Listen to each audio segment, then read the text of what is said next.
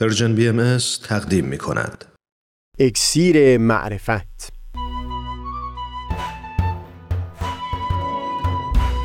مروری بر مضامین کتاب ایقان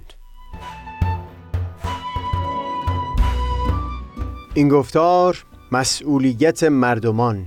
بخش دوم. از تا حمامه ازلی در شور و تغنیست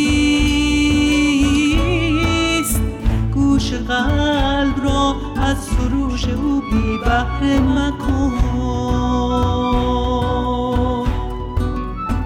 از تا همامه ازلی در شور و تغنیست گوش قلب را از سروش او بی بهره مکن. گوش قلب را از سروش او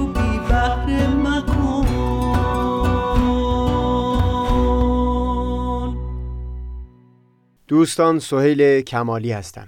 گفتار پیشین رو با این سخن آغاز کردیم که حضرت بحالا در عین حال که بیان فرمودن علما اول کسانی بودند که بر انکار و اعراض از ظهور الهی قیام کردند منتها از اون سو در خطاب به مردمان خود اونها رو مسئول دونستن. در قفلت اونها از گوش سپردن و لحاظ کردن دعوت پیامبر الهی در این عصر و روزگار. در کتاب ایگان درباره مردمان این رو به سراحت بیان فرمودند. این معلوم است نزد هر زیبسری که اگر این عباد در ظهور هر یک از مظاهر شمس حقیقت چشم و گوش و قلب را از آنچه دیده و شنیده و ادراک نموده پاک و مقدس می نمودند البته از جمال الهی محروم نمی ماندند و از حرم قرب و وسال مطالع قدسیه ممنوع نمی گشتند و چون در هر زمان حجت را به معرفت خود که از علمای خود شنیده بودند میزان می نمودند و به عقول ضعیفه آنها موافق نمی آمد لحاظا از این گونه امور غیر مرزیه از ایشان در عالم ظهور به ظهور می آمد در گفتار قبل وارسی بینشی را آغاز کردیم و ابتدا صحبتی داشتیم درباره برخورد حیاکل اصلی آین بهایی با مسئله نجات پرستی در ادامه پیامی که پیشتر بخشای از اون رو نقل کردیم فرموده بودند هیچ یک از آن دو نژاد نباید تصور نماید. که چنان مشکل بزرگی را باید منحصرا طرف دیگر حل نماید. و ادامه میدن که برای پاک کردن لکه ننگ اختلافات نژادی که سبب بدنامی سرزمین آمریکا شده باید هر دو نژاد سفید و سیاه دست به دست هم بدهند و سهم خیش را برای وصول به سرنوشت درخشان آن کشور ادا نماید. در مواجهه با موارد مشابهی در تاریخ امر بهایی باز همین الگو به کار گرفته شده. یعنی جداگونه هر دو سر اون جریان رو به وظیفه خودشون هوشیار کردن و در این حال خواستار شدن که حقوق دیگری لحاظ بشه. امروز مثل مورد نجات پرستی به صورت تفصیلی بحث نمی کنیم اما بگذارید دست کم یه اشاره گذرایی داشته باشیم به یک نمونه دیگه.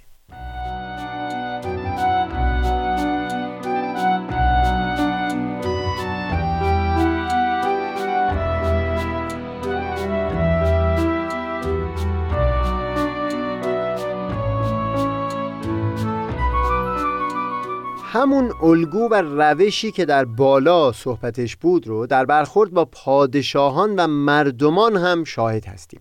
از یک سو در الواح خطاب پادشاهان حضرت بالا به وضوح و به تفصیل اونها رو هوشیار می‌کنن نسبت به مسئولیت خودشون و حقوق رعایا. در اون خطاب ها بیان می‌کنن که پادشاهان مصارف هنگفت درست کردن یا خریدن تسلیحات رو بر گرده رعایا می‌گذارن. اما خودشون در نهایت درجه رفاه و آسایش به سر می‌برن. اینکه به دلایل واهی وارد جنگ میشن با سایر ممالک منتها نه با به خطر انداختن جون خودشون بلکه با راهی کردن هزاران جوان بیگناه به میدان جنگ و خونریزی. جالب یکی از مواردی که در لوح خطاب به پادشاه ایران ذکر می‌کنن همین هست که سلطان ایران مشتاق شنیدن تملقها و چاپلوسی های اطرافیانی هست که خلاف حقیقت رو با او بیان می‌کنن به صرف خوش آمد شاه. و در واقع از این طریق او را هوشیار می‌کنن به اینکه باید گوش او پذیرای نقدها از سوی کسانی باشه که صادقانه پیشنهادهای جایگزینی در روش حکومتداری با او در میون می‌گذارند. و اینکه این دسته دوم به واقع دوستان حقیقی به حساب میاد. در کنار این سخن گفتنهای سریح با پادشاهان از اون سو در دهها و بلکه صدها اثر خطاب به عموم رعایا وظایف اونها در قبال پادشاه رو یادآور میشن و اینکه میبایستی از صمیم جان و یک دله اطاعت حکم پادشاه عادل بکنن. اونگونه که دل در گروه حکم الهی می‌گذارن. در اثری در خصوص اینکه این خطاب دو سر داره و هر کدوم باید جداگونه هوشیار باشن نسبت به وظایفشون اینطور بیان کردن. حکومت رعیت پرور واجب الاطاعت است و طاعتش موجب قربت. عدل الهی مقتضی رعایت حقوق متبادله است و آین ربانی آمر به سیانت شعون متعادله. حکومت حقوق رعایا و برایا را به جمیع قوا محفوظ و مسون فرماید و عزت و سعادت طبعه و زیر دستان را ملحوظ و منظور دارد چه که رعیت و دیعه الهیه است و فقرا امانت حضرت اهدیت و همچنین بر رعیت اطاعت و صداقت مفروض و قیام بر لوازم عبودیت و خلوص خدمت محتوم و حسن نیت و شکرانیت ملزوم تا با کمال ممنونیت تقدیم مالیات نمایند و در تأیید قوت حکومت و تزیید عزت سریر سلطنت بذل مال و جان نمایند. بعد نیست قبل از اینکه از این بخش بگذریم این رو بیان بکنم که من سهیل بارها و بارها ناله و اعتراضی شنیدم از سوی برخی افراد در هنگام مواجه شدن با همچو بیاناتی. دلنگرانی اونها اینه که چرا در هنگام خطاب به عموم مردمان از سر تا به آخر سخن از وظایف سنگین اونها است و هیچ حرفی از حقوق اونها به میون نیمده گمون می‌کنم دلیل این اعتراض معمولا بیخبر بودن از خطابهایی باشه که حضرت بحالا و از عبدالبها به طبقه حاکمه داشتن و منویاتی که با اونها در میون گذاشتن. مطالعه رساله سیاسی حضرت عبدالبها و یا کتاب عهد حضرت بهاءالله زمانی کامل خواهد بود که شخص همچنین تعمقی بکنه در مزامین الوایی که از بالا خطاب به ملوک و پادشاهان عالم نوشتن تا تعادلی برقرار بشه میان وظایف و تکالیف با حقوق و انتظارات هر دسته. جز این اگر باشه تصویر تصویر کجی خواهد بود از حقیقت بیانات این ظهور.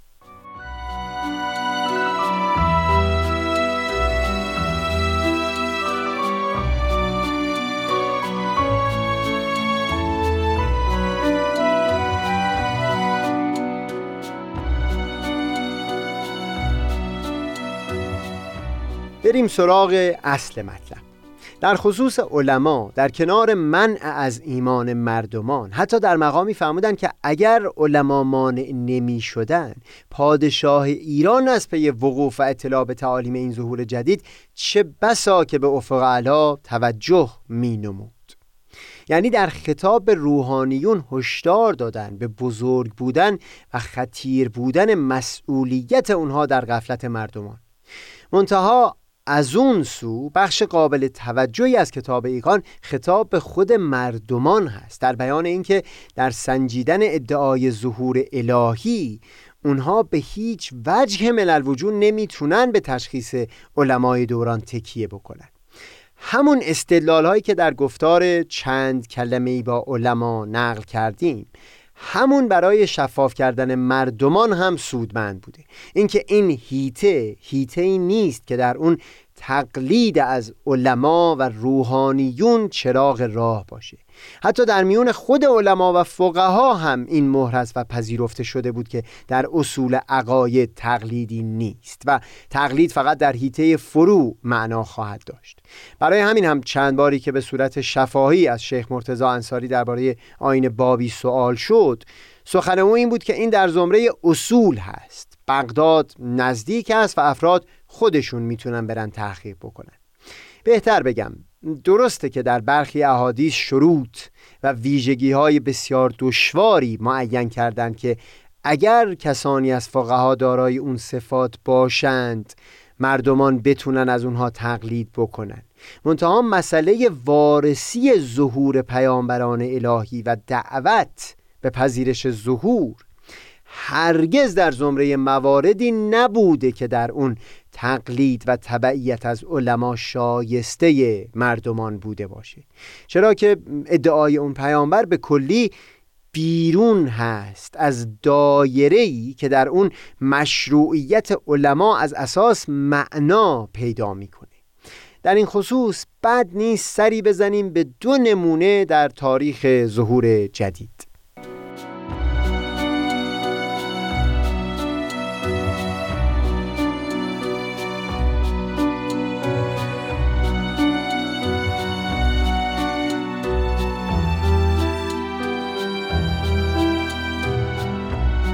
اولی مجلسی بود که در دوران اقامت حضرت باب در اصفهان تشکیل شد تا علما با اون حضرت گفتگویی داشته باشند.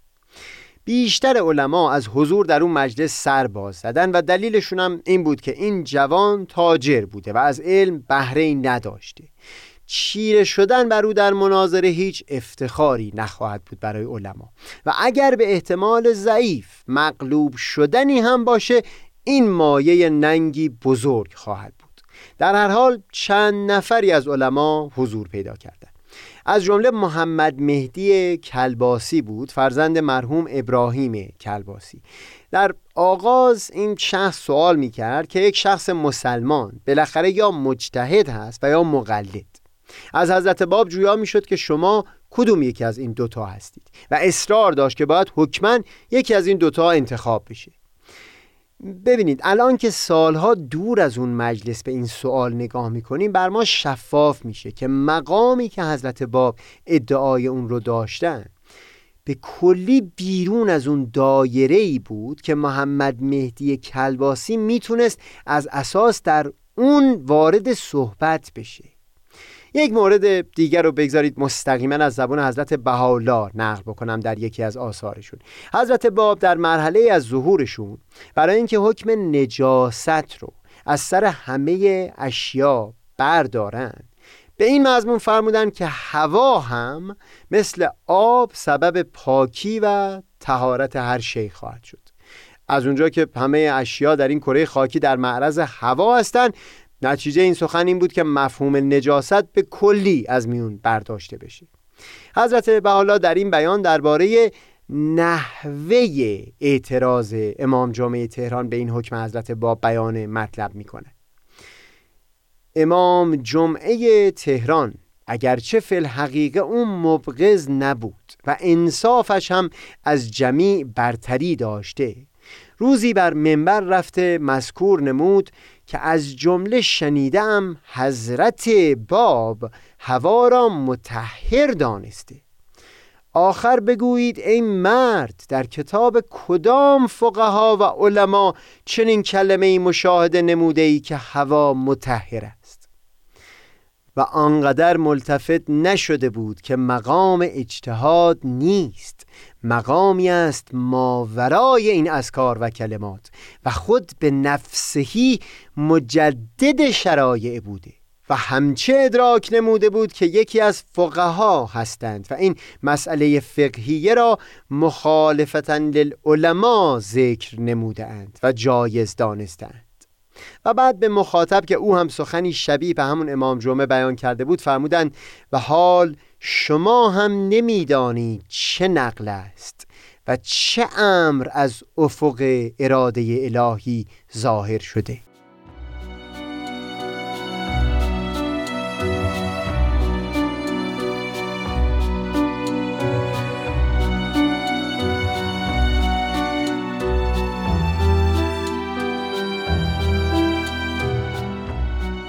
در واقع اگر علما ستاره های آسمان دیانتن ادعای پیامبر الهی اون هست که همکنون آسمان جدیدی برافراشته شده و الگوی کهن نمی‌تونه ملاک سنجش باشه. در کتاب ایگان تاریخ انکار ظهور پیامبران قبل که در بخشهای آغازین با سادگی و روانی نقل شده و در اون هیچ از اصطلاحات و استدلال های پیچیده استفاده نبردن. شاید مهمترین راه بود تا عموم مردمان را هوشیار بکنن. نسبت به اینکه تکیه کردن بر علما و روحانیون شرط پانهادن در راه حقیقت نیست. در ظهور حضرت مسیح بزرگان علمای یهود مثل حنان و قیافا فتوا به قتل اون حضرت دادن. در حالی که سیاد ماهی اولین و بزرگترین حواری طلعت عیسوی شد در دوران حضرت پیامبر به شهادت آیه قرآن بزرگان زمان در پاسخ به دعوت پیامبر برای ایمان تن می‌زدند که آیا ایمان بیاوریم همان گونه که کمخردان ایمان آورده اند؟ در یکی از آیه قرآن توصیفی به دست میدن از روزی که اسرار و حقایق فاش و آشکار شده باشد از زبان منکرین ظهور الهی نقل می کنند که گویند پروردگارا ما اطاعت امر بزرگان و پیشوایان خود را کردیم که ما را به راه زلالت کشیده در خصوص همچو عذرهایی بگذارید این گفتار رو با بیانی از حضرت بهاءالله به آخر ببریم که در اون به وضوح فرمودن به هر انسانی این توان بخشیده شده که ظهور الهی رو با بصیرت خودش وارسی بکنه. به هجاب نفس خود را محتجب مسازید چه که هر نفسی را کامل خلق نمودم تا کمال سنم مشهود آید. پس در این صورت هر نفسی به نفسهی قابل ادراک جمال صبحان بوده و خواهد بود. چه که اگر قابل این مقام نباشد تکلیف از او ساقط.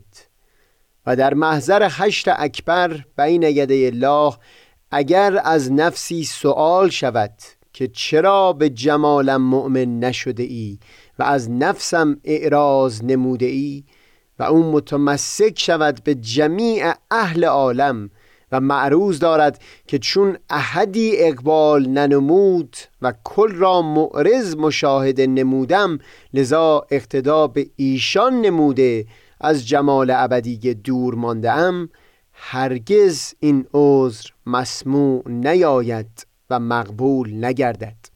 چه که ایمان هیچ نفسی به دون او معلق نبوده و نخواهد بود.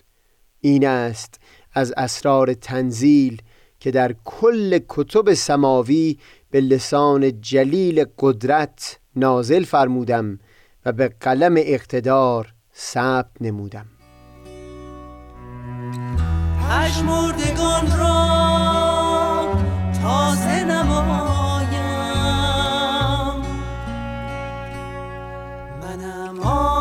روشنا